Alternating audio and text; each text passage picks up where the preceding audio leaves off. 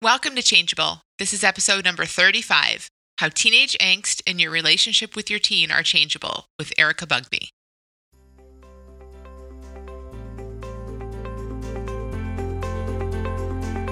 Welcome, and thanks for tuning in to Changeable, a podcast about breaking habits, ending anxiety, and the ironic way change really works. And now, here's your host, Dr. Amy Johnson. Hey everyone, welcome back to Changeable. In this episode, I talk with Erica Bugbee. Now, Erica works with teenagers who are going through all the stuff that teenagers go through. And she works with their parents who are going through all the stuff that parents of teenagers go through. And she does it from within this new paradigm. And what I love about our conversation, one of the things I love about our conversation is it is so simple and makes so much sense. And at the same time, is so opposite of what we tend to do. So when your kid is going through something, caught up in something, acting out, looks depressed, whatever's going on, you want to do something, right? It's no different than when we're caught up in something ourselves. We want to do something. It's all about the action. It's all about what can I say, do, fix, manipulate? Who can I get this kid to talk to so that they change? You know, it's just our nature, and especially probably with our children when we're even more worried, when there's even more at stake. We as parents innocently want to step in and do stuff. And we're not at all saying don't do anything but looking at where we're coming from. You know, Erica points parents back to, hey, what's going on in you? Maybe maybe look there before you start talking to your kid. You know, maybe see where your experience is coming from before we step in. And that's just one piece of our conversation which i love but it's so counterintuitive you know? We we think the more worried we are and again not just in parenting but in all aspects of life the more worried we are the more a big grand gesture is needed. But really the more worried we are the more worried we are. Period. Done. The more worried we are the more in our own heads we are. The less clearly we're seeing. The more caught up in our own stuff we are. And and and action is doesn't tend to be great from there. So I love how um, we talk about this. Erica shares some amazing stories about what she's seen with various teens and parents she's worked with. So much about just helping parents understand, you know, and come back to like what their kids going through. Having that level of understanding and compassion that goes beneath our own personal little busy minds so incredibly helpful. If you have a angsty teen or if you are an angsty teen, maybe you are, I think you're going to get so much out of this conversation. Hi Erica, thanks so much for being here. Yeah, thanks for having me. Yeah, I'm um I'm excited to talk with you a little bit about your work with uh, teenagers who are going through a hard time, and it's probably not just teenagers, but young adults going through a hard time, and parents who are parenting teens who are often going through a hard time.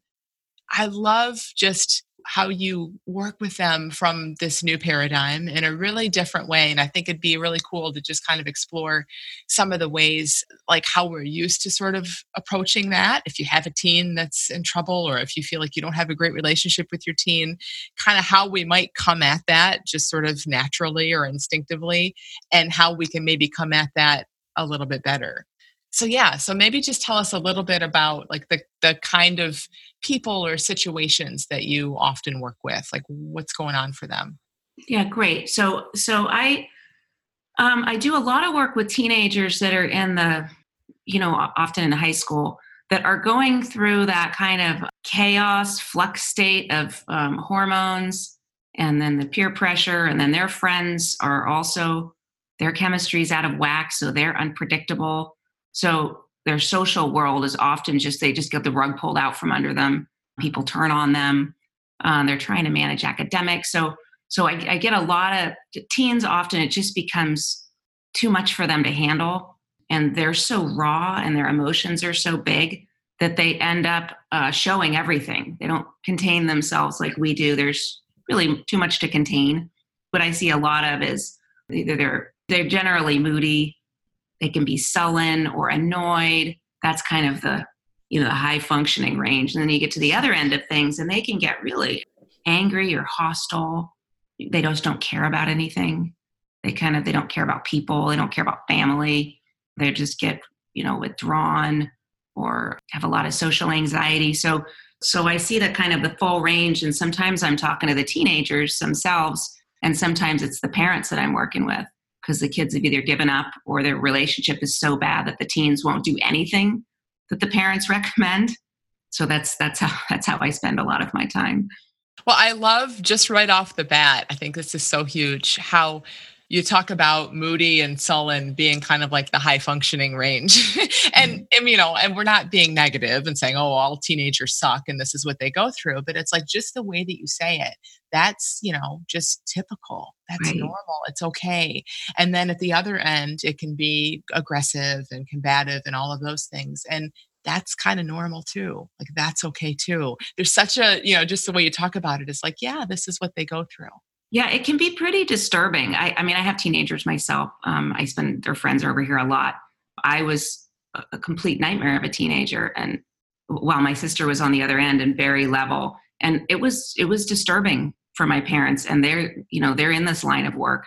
Um, it was a little off putting because I changed so drastically. You know, they're they're just you don't recognize your kid anymore, and yeah. and I think you know parents themselves can kind of spin off in their own way, which I see a lot, where they can just get very unsettled and panicked or frustrated by what they see in their teenager and then just get stuck in that.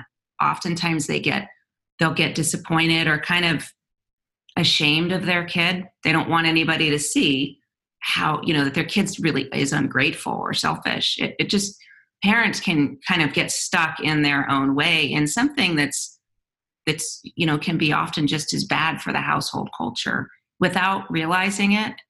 And and that's one of the things that i kind of have to bring parents back a little bit and and say you know there's two points that i make with parents that i think help a lot in that situation is one is that you know teenagers are not just small adults. They're not just fully formed people that are just littler they're kind of like you know like a tadpole doesn't have all of its parts. And then at some point it you know grows legs it can walk around. Teenagers are sort of haven't quite browned on top and, and aren't really finished. And i think what can happen is parents can see their teenagers and then feel like well this is the person that i've raised. They're going to be off in the world in a few years. And, and i think it just creates a feeling of oh i need to change them. And so they come at them in a way that can be typically what I see is parents can just get, without realizing, you can get very controlling, overbearing, kind of judgmental. They just start, you know, they essentially, where they get very uh, explosive themselves or intense. And when parents get intense, teenagers, well, anybody gets intense, we want no part of those people, even as adults. And so without realizing it, parents can kind of get freaked out and then come at them and the and the kids it makes the household worse. So, one of the things that I'll do is help people understand this is, they're going through something. They're going through something biological. And it's normal. It takes a lot of forms. Once they start to hear that that's normal, and even people that are nice, high functioning people were like that as teenagers, it helps people take a deep breath and realize, okay, they're just working things out. I worked with a um, a mom a few weeks ago. They're from a very kind of um, it's a New York family, and they're in this community where everybody's going to Ivy League schools. It's just very competitive and kind of high high achieving community. And the daughter started 16, started kind of slacking off in school and just kind of letting her grades slip, and she was starting to get anxious and she was, she looked like she was going to give up and started mentioning suicide. And the mom reached out to me, and I ended up because the daughter you know couldn't deal with talking to somebody i ended up working with the mom for a couple sessions. And you know she essentially had just become very kind of nosy and intrusive and you know prying and trying to you know bring up mention her homework you know essentially trying to micromanage her. And and the daughter just got withdrawn more withdrawn and more kind of secretive. And what happened is the mom kind of realized oh i need to calm down myself. I'm freaking out. And once the mom started to calm down. She got lighter. She got, started giving her daughter more space. she started seeing kind of okay no she's there's my daughter she's she's la- she laughs with her friends she's horrible at home but when she's out like that's the girl that i know and and started to feel just calming down a little bit and seeing okay she has her moments and as soon as the mom calmed down and gave her some space and she got a little bit more thoughtful and showed an interest in tv show. They were binge watching the same tv show. The daughter calmed down and didn't end up needing any help. She just talked about at one point confided in the mom and said you know i'm just i'm overwhelmed and i'm freaked i don't think i'm going to get into the schools that my friends are going to get into. And she realized i don't even want to go to those schools. Like she just the daughter really had a change of heart because the connection with the mom came back. And that was uh, the mom did that. It was really it was really neat to watch. And i think it shows it's a classic example of how much power the parents actually have. It doesn't look like they have any. And as a parent you know i can't imagine anything worse than feeling like you have no influence over this person you're responsible for. And i think that just is what happens when we get in a panic is we don't we get so shut down that it doesn't we get under the illusion of having no influence and no control and and things are just we just see one side of our kid and i think parents calm down and they they start to wake up to a side of the situation that's much more reassuring. I mean it's so um it's so important it seems for parents then to just have some sense of of how their teens work and maybe how all humans work but again their teens are tadpoles so there's some little bit different things going on there but just even because what i'm hearing you say is like like i talk about here all the time and we've seen in so many different areas of life when we can relax things begin to right themselves in general. Like we will see things we'll do things like there's a righting mechanism in there in in human beings right?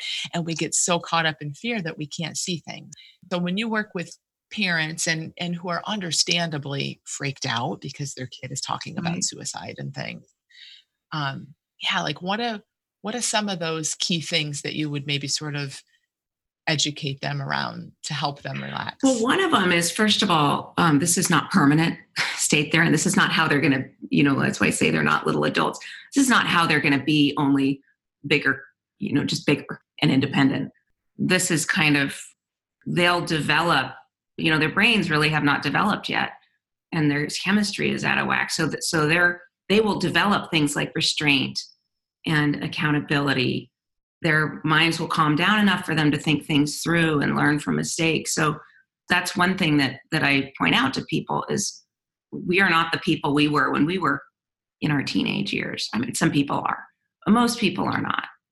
That's normal and totally fine. The other thing that i point out to people is that this is a funny point to make. I came up with a few days ago.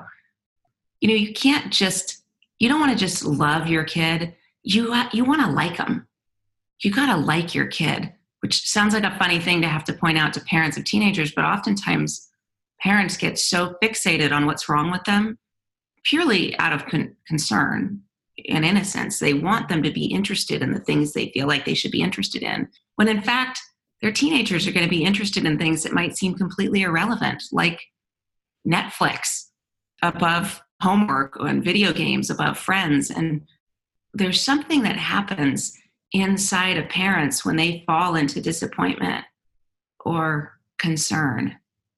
There's something that happens inside of people, and teenagers pick up on that. You know, usually when we're younger in high school, there's usually you know a teacher or a staff, you know, a few people that that really liked us. I just had a few of them because I was kind of I was obnoxious and kind of cynical as a teenager, but I do remember, you know, there was a few teachers, one in particular that liked me. I didn't even have him in my class. He just he said hi to me and well, that had an effect on me cuz I had the idea that I I didn't know what was happening to me. I didn't know if I was coming out of it, but I looked like I was a terrible person and a mess and everybody else was a good person and together and this guy seemed to Mr. Ball. He the fact that he liked me kind of got my attention. And I had very little contact with him and a few other teachers that were just didn't, you know, could see past my manner. They may they may have to move me to the back of the room where I wouldn't talk so much, but they weren't mad at me. you know, they were still friendly and they genuinely liked me. And that's one of the things that I think parents can lose is their interest and their fondness for their kid, despite what a train wreck they might be. And sometimes it takes a lot of effort on our part, just like if you have to work with somebody on a project or you have an in law, you have to find a way to have a change of heart about them. And that I feel like for parents is the most powerful thing they can do is to find a new feeling within themselves about their teenager. Even yeah. especially if their teenager is is surly or withdrawn or ungrateful. You have to look for moments where okay, there's the kid that I know and be able to to be able to look past some of their manners not that you don't address any of it or you know you still do your parenting but separate from how you parent them you have to love your kid and like them and and sometimes we can get off track there without realizing it i've been guilty of the same thing it's so interesting i mean it's such common sense the way that you say it i remember when my um my son was like one and a half and he was just in a throwing some bad temper tantrums or something and i I was convinced at that time, like I'm, I think I'm raising a sociopath. I mean, and this is a one and a mm-hmm. half year old. I, I, I saw him at 30 and 40 doing that, mm-hmm.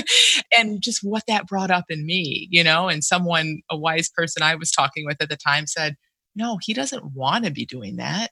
It's just him expressing. It's it's the only way he knows to express himself, and it has nothing to do with how he's going to be at 30 and 40."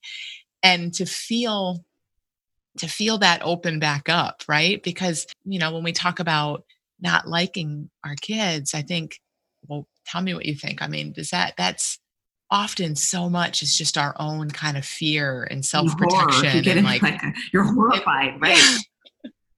Yeah. So to just have that melt away a little bit again by seeing, no, this isn't them. And I love how you say to kind of look for the the kid that you know, like look for right. those moments. Because it's interesting and and life is this is the way that the nature of thought and our the human experience is that you can see you know a certain landscape when you're freaked out and and you're you're all you've gone all over to the dark side and you're kind of doom and gloom about things and then all of a sudden you know maybe the next day you're in a different frame of mind. Your thinking has changed and you look out you see a completely different landscape. And mm-hmm. and it's so interesting that you know you can do that about people. If you get you know at, at odds with somebody you're close to they will look like a villain to you. And then 24 hours later they look like you know the person that you've known all your life and, and it's you're the only thing that's changed the arguments still happen they still said what they said and that's often i had that experience actually with one of my kids who was just a terror a complete terror at like four he'd been kicked out of three preschools and I was consistent. I did everything right by the, well, mostly. Uh, you know, the little part that I didn't, of course, I bashed myself about, felt terrible about. Um, but once I kind of, you know, I was I was at a party and one of my parents' friends said, "Oh, I started talking to me about how he was in school and in kindergarten, and he was talking about how the kinds the kinds of things that he did, and pretty much all through high school." And I thought, oh, okay. So eh, they do level out. I don't know what he's going to look like, but you know, once you start making it up and then tracking those features in them, it's it looks like it's the only landscape that's there, and that's your feeling talking. It's not actually coming from the kid that you're seeing and looking at. It's coming from what you're looking for, what you're thinking is pulling out. That's that's your despair talking. Once people kind of wake up to that a little bit and look at their kid with fresh eyes, they'll see, oh, I know people that were like that. I was like this, and now I'm not like that anymore. You know, they start to, once you get interested in a different landscape, it gives you hope. And that kind of openness helps you see a bunch of the picture that you've been missing. Yeah. And do you talk to parents often about kind of just noticing where they're feeling level is. So, like you said, you know, they get serious and scared, and then they tend to start meddling and doing all these things. I mean, so much, even in the liking piece, you know, to kind of, because I just think that's something that the average person walking around on the street, like when we don't like someone, we just instantly think, well, they're not Absolutely. likable even when it's our own children that's just where how yeah. looks right yeah, so exactly. To see like wow we like these people we don't like these people but it's more fluid than that and it's showing us something about how the landscape that we're seeing than it is about that. Yeah i think it's interesting that it's it's hard to see even though this is literally everywhere in every human being we miss it. So if we get in a fight with a friend or we have a let's say we have a I don't know like a situation at work that looks unmanageable looks like you don't have any there's no solution to it. You can't there's you're kind of you're stuck. You know as soon as people get a little bit of space and calm down a little bit or they sleep on it they see answers that they didn't see before. And it's interesting how you know I, I work with a lot of i do a lot of executive coaching. I see very high functioning business leaders that get this about leadership. And they'll deliberately look past like if they have somebody that works for them they feel obligated not to have a bad attitude about them. And they know that that has to do with them. So even if the person is a you know is a difficult person they'll say look i gotta find you know i gotta genuinely i can't go in with an attitude that's i'm not i'm getting paid to not do that. And they will feel that's a function of themselves the way that they their perception of that person, whether they look like a good person or a bad person. And once people can settle down, the appearance of the person changes. So we don't even have to do anything. It just, that's part of our package of being human is that your mind will reset when you calm down and it gives you a much nicer outlook. But you're right, it's it's on the parents the way that it's on a business leader to to be able to stop looking at how despicable they are and look at, well, I'm no picnic myself. I'm shredding this person inside my mind. like people will just can't wait to complain about their kids sometimes of like usually it's a panic, but all they wanted, they don't want to go outside. It's this beautiful day in the Northwest, and he's been inside for two days playing video games. Or, you know, they just don't have any regard for anybody else. You know, they'll take a whole bag of chips upstairs and they leave it in their room and it gets stale and nobody else gets to eat. They're just kind of horrified. And I think I do have to point that out to parents. Like, just look inside you. Never mind your kid. Just look inside yourself for a minute and tell me what you see. yeah. And it's sometimes parents will they'll catch themselves while the words are coming out of their mouths. While mid tactic, they'll realize, oh, this is not a good time for me to talk to my kid. Or they'll be complaining about their kid to somebody and realize, what am I doing? I'm just bashing my kid so I can be right. I don't know. They kind of it's just really common. I do it too. We lose we lose track of ourselves and where we're coming from, and that's kind of what's steering the ship. So I'm yeah. constantly having to bring parents back there. It seems so much easier to to lose sight of that at times too when it's the people that you love the most in your life, you know, parents, children. It's like we're so intertwined with them in our own heads. Because when you were saying that, it's like, you know he takes the chips upstairs and no one else can eat them like if if our one of our friends said that about their child you and i wouldn't sit here and be like oh yeah that kid's going to have that trouble like when they're older right we'd be like yeah well. But but it's like when it's our kid all this extra stuff comes yeah. in yeah. right? Yeah and it yeah. doesn't really and it's it's funny it's sneaky because it looks valid to be horrified when your kid is so unfit for life and you know t minus two years away from you know launching um, it's it looks very valid. And and if you look if you're oriented towards your negativity about them you'll see a hundred unsavory features about your kids so it, it doesn't look like there's anything more to the picture. That's the trick of the mind.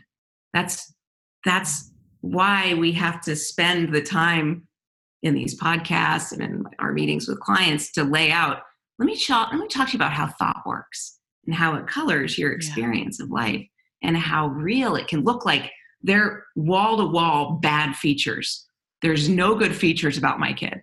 And it really the source of that view of them is in your own mind. And if you don't take a step back and let your mind neutralize a little bit and take a fresh look at them you'll never catch you don't catch it. And that's yeah. that's one of the things that it's, it's reassuring to parents because a lot of a lot of things that we try to address in our kids you know it might work with the first one it doesn't work with the second one or you've tried it to get them to you know do contribute around the house or to, to you know to thank people. You know you've tried 10 different ways and nothing's working. You, there you have to keep going back to the drawing board and, and come at it a bunch of different ways the way that you would at your job. And i think people you know they forget oh it's on me to go back and see what else makes sense because this isn't working. Maybe they get more punitive. Maybe they let that one go. If you don't call yourself out on where you're coming from you're going to get lost really fast as a parent. And once you do start calling yourself out seeing your role in it it starts to get much more simple. So what do you tell parents who who hear some of this and start to get it and really kind of feel like oh that makes a lot of sense and then they want to go in and say okay now when i go home i'm going to go tell my kid everything that you said and tell them that their experience you know it's like it's like that leap there's a way where we can just kind of hear this and say oh like you're saying right now okay this is kind of on me let me stay here in my perception versus that natural inclination, especially probably for parents and kids to be like, well, I'm going to teach them what Erica right. said. And they're yeah, change. yeah, because a lot of parents will see, oh my God, when I get agitated, I'm like the worst parent. My parenting strategies are bad, my communication is bad, my ideas are bad. And when I can take a step back and calm, I get my composure again and my, you know, find my grace again. Um, I just I have better ideas and I, I you know my conversations go better they're dying to go tell their kids that because they feel like well my daughter like yesterday the mom was concerned because her daughter um, got in kind of a tangle with this girl at school and posted a really bad picture of her. And it started it waged a war. And she wanted to tell her daughter well you know you you know when you get feeling retaliatory or hostile you you got to like take a step back before you act. So she so she ran home and told her daughter that. And her daughter was like mom are you done? Can i get back to what i was doing? She was fortunately polite but the daughter had absolutely zero interest. And so that night she was putting her to bed she said well i just think that would help you and she said i know mom i'm trying to deal with my own problems i love that you're trying to help me but you know with all due respect you don't really understand what i'm going through over here but it seems like it helped you why don't you use that for yourself it was kind of, you know, in a nice way. I think there's a lot of things yeah. that we learn that we just need to take for ourselves and our kids, they'll figure it out just like we did. And it might not be until, you know, their moment where they're freaked out about their teenager that they learn it. But that's how life is. We kind of, you know, all our jurisdiction is what happens inside of us and where we're coming from when we look out at life. And that's the, that our state of mind that we're in either empowers or disempowers what we're doing. It's really hard to lose sight. It's really easy to lose sight of that. And so we kind of have our hands full just finding our way through that ourselves. That we have to give our kids their space and figure, you know what, they're they're not all that interested in what I have to say. My words of wisdom don't generally my kids will humor me, but there's not a lot of things that they're really paying attention to because they have to figure things out for themselves you know your best shot of having saying something that lands is like you're saying going to be when we are just paying attention to what's going on within us staying in our own exactly. place right yeah it's interesting how fast you can lose that because i will know okay if my daughter comes home from a guitar and leaves her guitar and her book and her shoes and her sweatshirt all on the floor exactly where she stopped um, and goes upstairs if I go into her room in that moment when I'm annoyed, there's going to be a fight. Whereas I know, okay, I'm going to, I'm going to let this go until I can see a window where it's a good time to talk about this and when I know how I want to handle it. And I did. I waited and a few days later, and it looked like she got away with it to my husband. He's like, You're just going to let her do that? I said, I got a plan.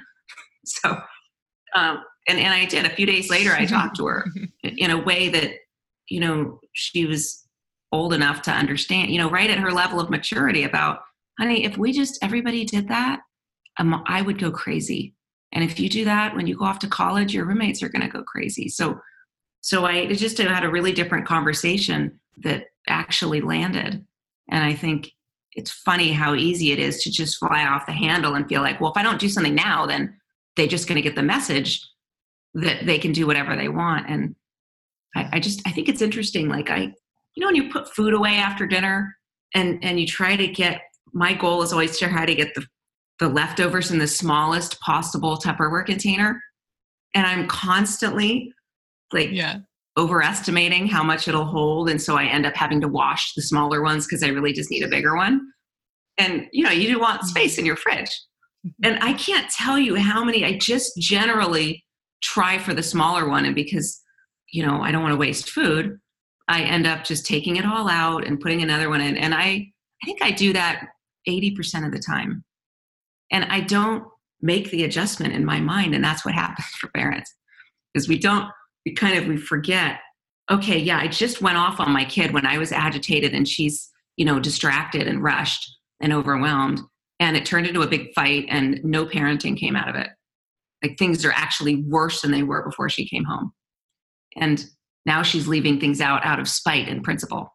And that just remembering that you have more to do with those situations than you realize. Where you're coming from is more important, really, than where they're coming from, because that's your jurisdiction. It's really the only thing you can control.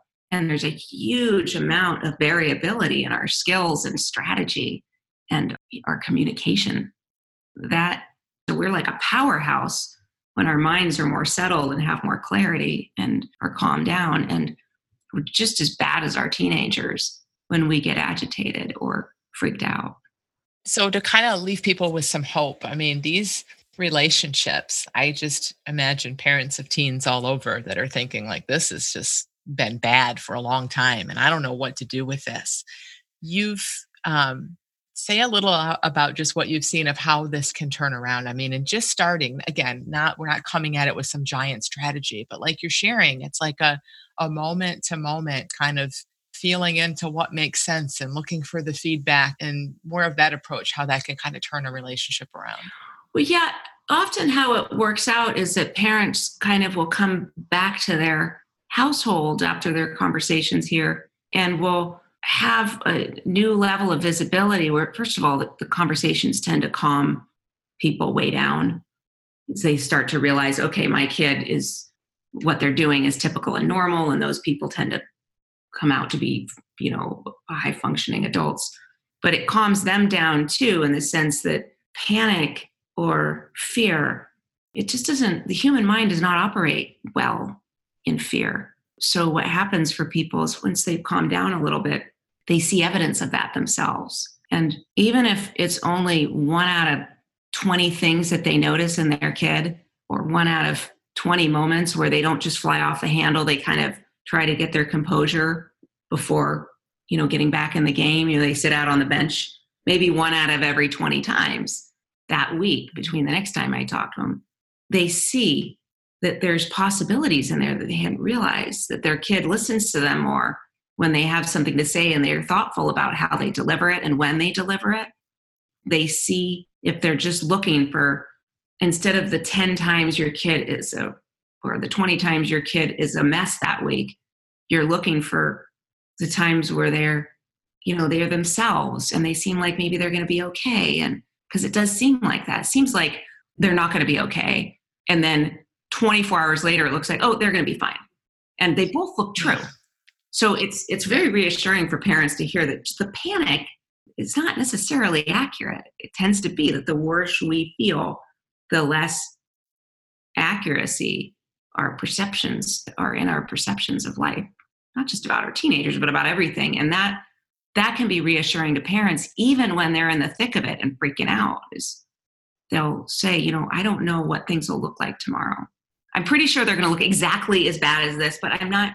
I'm not sure. And that people start catching on to that. There's a mechanism going on in there that's predictable, and that in and of itself calms people down so that they don't even before their minds calm down and get their composure back they know things can't be as bad as they appear. Because my mind is in there um, creating a lot more drama reading into things and living essentially in a worst case scenario it can be your whole life as a parent and once people catch on to the feeling that goes with that which is always one of you know angst and concern and people start to see oh when i get in that state i just i don't i don't know that i can trust my read on things and my evaluation. That really helps parents and to know that, you know, there's an ebb and a flow. And just like in your teenagers, there's an ebb and a flow in you. So your mind will be a complete disaster and completely unfunction non-functioning as a parent. And then you'll pull it together and you'll be able to get back in the game. And it's reassuring to people you don't have to pull yourself back up if you just let your mind settle a little bit. Your composure as a human being, it always comes back. It always goes down and it always comes back. Yeah. I love that because everything that you just said is exactly what every guest in every episode of this podcast and every conversation that we have with anyone around anything is basically kind of pointing to, right? It's like we kind of relax and then we see things and we relax. So, someone with a habit, they think, wow, I have this diagnosis and this is who I am. And then you ease off of that.